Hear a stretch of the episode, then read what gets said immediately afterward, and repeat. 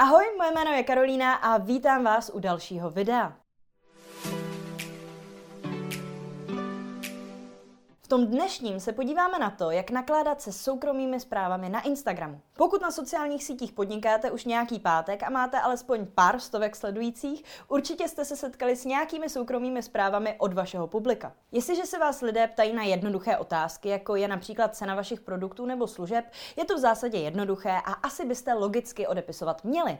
Ale co když vám každý den chodí desítky dotazů, kterými z vás lidé jen tahají zdarma rozumy? V dnešním videu se podíváme na to, jak k soukromým zprávám přistupovat i na to, co si z nich můžete odnést. Ještě předtím vás ale, jako ostatně vždycky, poprosím o like tohohle videa. Uspokojíme tak tajemné bohy YouTube algoritmu a moje videa tak uvidí více lidí, takže předem díky moc. Jak tedy se soukromými zprávami naložit? Mám pro vás čtyři konkrétní typy. Za prvé, pokud máte malé publikum, odpovídejte na vše. S malým publikem máte dost pravděpodobně i malý objem příchozích zpráv a možná současně i malý počet objednávek, protože své podnikání teprve rozjíždíte. Proč byste tedy na soukromé zprávy neodpovídali, když mohou dotazy často vést k nákupu? Odpovězte slušně a skutečně do hloubky, klidně i na více otázek od jednoho tazatele, buďte milí a budujte s ním vztah. Teprve po několika zodpovězených dotazech zmiňte vaše placené služby nebo produkty, vyjmenujte jejich benefity a případně si i, pokud jde o dražší položky, domluvte konzultaci zdarma, kde potenciálnímu klientovi nebo zákazníkovi prozradíte ohledně vaší nabídky více.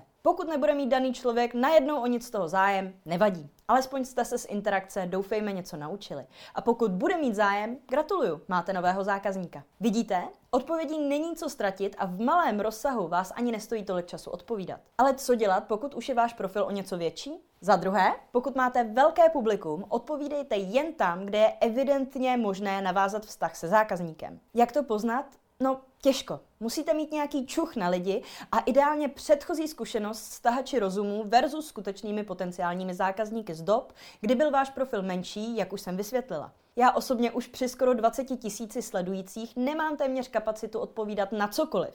Proto už neodpovídám na věci jako Dobrý den, můžu mít otázku? Nebo třeba Jak děláš titulky do svých reels? Naopak se snažím odpovídat alespoň jedenkrát týdně na všechny dotazy nebo zpětnou vazbu na mých příspěvcích, kde mu odpověď uvidí více uživatelů a tak mohu poradit více lidem současně. Pokud ale v otázce zazní zájem o můj kurz a jde jen o ujišťovací otázku typu Karolíno, uvažuji nad vaším kurzem, ale podnikám jako lektorka cizích jazyků, je pro mě váš kurz vhodný?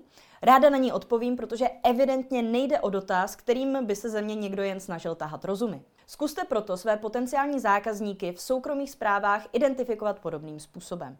Jasně, někdy se spletete a přijdete o zákazníka a někdy se spletete a budete jen tři dny ztrácet čas odpovídáním na dotazy, ze kterých žádný nákup nevzejde. Ale to je zkrátka život. Jsme jenom lidi.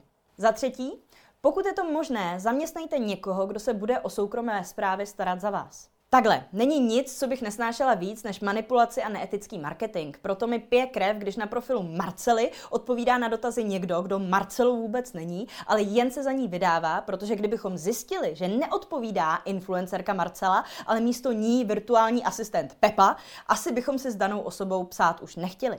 Takže rozhodně nechci, abyste zaměstnali někoho, kdo se ve zprávách bude vydávat za vás nebo se bude dokonce podepisovat vaším jménem. Proto tahle možnost není ideální pro každého.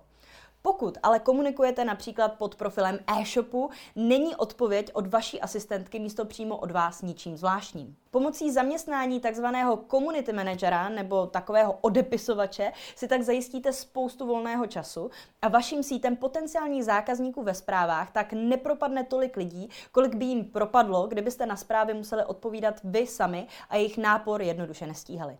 Za čtvrté, Poučte se z častých dotazů a odpovězte na ně hromadně pomocí obsahu. Opakují se nějaké otázky ze zpráv skutečně často?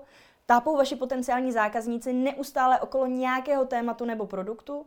Nebo se jen ptají na tu samou blbinu a vy už toho máte zkrátka plné zuby? Tak jejich otázky využijte pro svůj průzkum toho, o čem byste měli tvořit příspěvky, co zapracovat napevno do textů na webu, nebo co dát do často kladených otázek na sítích, na webu nebo kdekoliv jinde.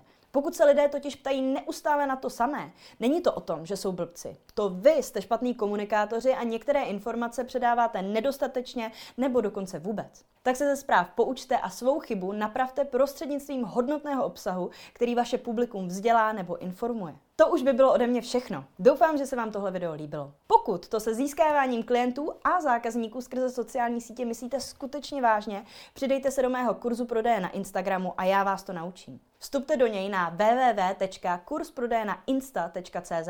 Pokud vám můj obsah zdarma přijde super, můj placený obsah vás skutečně posadí na zadek. Věřte mi. Chcete mě podpořit, získávat moje videa i podcasty s předstihem nebo mít možnost inspirovat se virálními trendy pro Reels a mými marketingovými tipy?